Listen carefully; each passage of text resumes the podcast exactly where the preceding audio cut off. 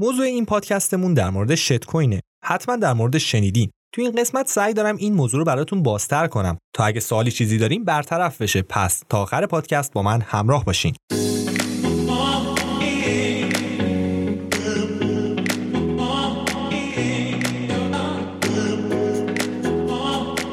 شت کوین چیست؟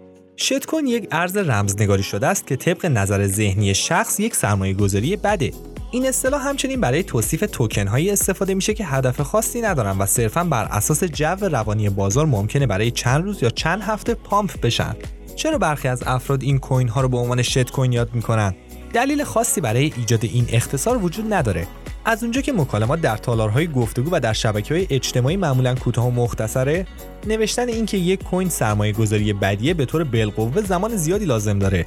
به همین دلیل سرمایه‌گذاران به ویژه مبتدیان به تدریج با اصطلاح کلمه شت و کوین این اصطلاح رو ایجاد کردن. چجوری میشه یک شت کوین رو تشخیص داد؟ در حالی که بازار تمایل به تلاطم داره و تمام کوین‌ها از چرخه‌هایی می‌گذرن، با بررسی وعده‌های محقق نشده، عدم قابلیت استفاده یا عملکرد و هدفی که کوین قصد داره اون رو به دست بیاره، میشه ماهیت واقعی یک شت کوین رو کشف کرد. از کجا شت کوین بخریم؟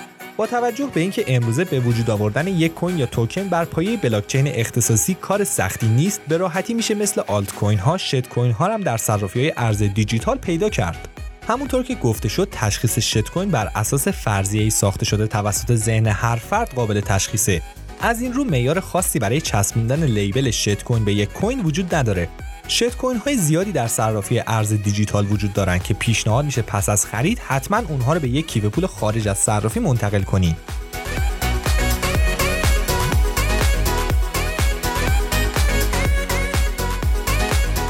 حالا با این تفاصیل چرا برخی شت کوین خریداری میکنن اصلا؟ پاسخ به این سوال بسیار آسونه، پولدار شدن یک شبه. قیمت کوین هایی با پشتوانه فنی با یک روال ثابت افزایش و کاهش پیدا میکنه، اما این قاعده برای شت کوین ها صدق نمیکنه. افراد بلند پرواز به طمع سود چند صد هزار دلاری اقدام به خرید با ریسک بالای یک کوین میکنند. در اغلب اوقات ممکنه افراد در تله یک پامپ و تخلیه سرمایه از سوی افراد سودجو قرار بگیرن که موجب از دست رفتن تمام سرمایه اونها میشه. البته در مواردی نادر این اتفاق هم رخ نداده و جو حاکم بر بازار موجب پذیرفته شدن یک شت کوین توسط سرمایه‌گذاران و تبدیل اون به یک آلت کوین شده.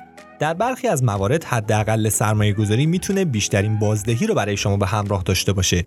فقط مطمئن بشین که اهداف خودتون رو به وضوح مشخص کردین و به نوسانات بازار واکنش احساسی نشون نمیدین.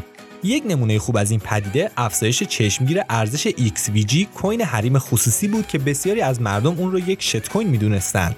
در مدت زمان کوتاهی تقریباً 1 الی 2 ماه ارزش این کوین تقریباً 8000% افزایش یافت. اما به دلیل نداشتن محصول کارایی خاص، قیمت اون با همون سرعت که بالا رفته بود تقریباً صفر شد.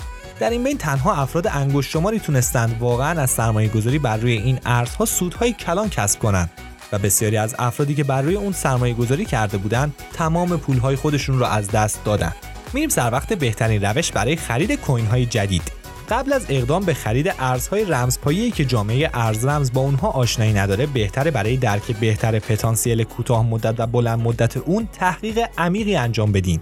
سپس بعد از اینکه اطمینان پیدا کردین که قیمت توکن یا کوین خاص میتونه افزایش پیدا کنه، با مقدار کمی از پول خودتون سرمایه‌گذاری رو آغاز کنین. مدتی بازار رو رصد کنین و تعیین کنین که حدس و گمان اولیه شما چقدر درست بوده. در غیر این صورت مجبور به انتخاب راه سختی خواهید شد. یا کوین های خودتون رو میفروشین و ضرر کمی میکنین، یا اونها رو نگه میدارین و منتظر یک افزایش بالقوه در قیمت اونها خواهید موند. اگر قیمت شروع به افزایش کرد، بهتر سود خودتون رو خارج کنین یا حداقل مبلغ اولیه رو خارج کنین و روند سودی رو ادامه بدین. برعکس اگر از خطرات کاملا آگاهی داشته باشین، هنگامی که سیگنال واضح خرید صادر میشه میتونین مبلغ بیشتری رو به سرمایه‌گذاری خودتون اضافه کنین. همیشه احساسات خودتون رو کنترل کنین. توکن یا کوین های کوچیک به دلیل قیمت پایین اغلب به عنوان فرصت شناخته میشن. به همین ترتیب در ذهن بسیاری از افراد انتظارات غیرواقعی ایجاد میشه و در نهایت بیش از سرمایه‌گذاری خودشون ضرر میکنن. حالا اگه چیزی برای اضافه کردن به این موضوع دارین، لطفاً به ما اطلاع بدین تا در پادکست بعدی در مورد اون صحبت کنم. ممنون از اینکه وقتتون رو در اختیارمون قرار دادین. تا پادکستی دیگر، بدرود.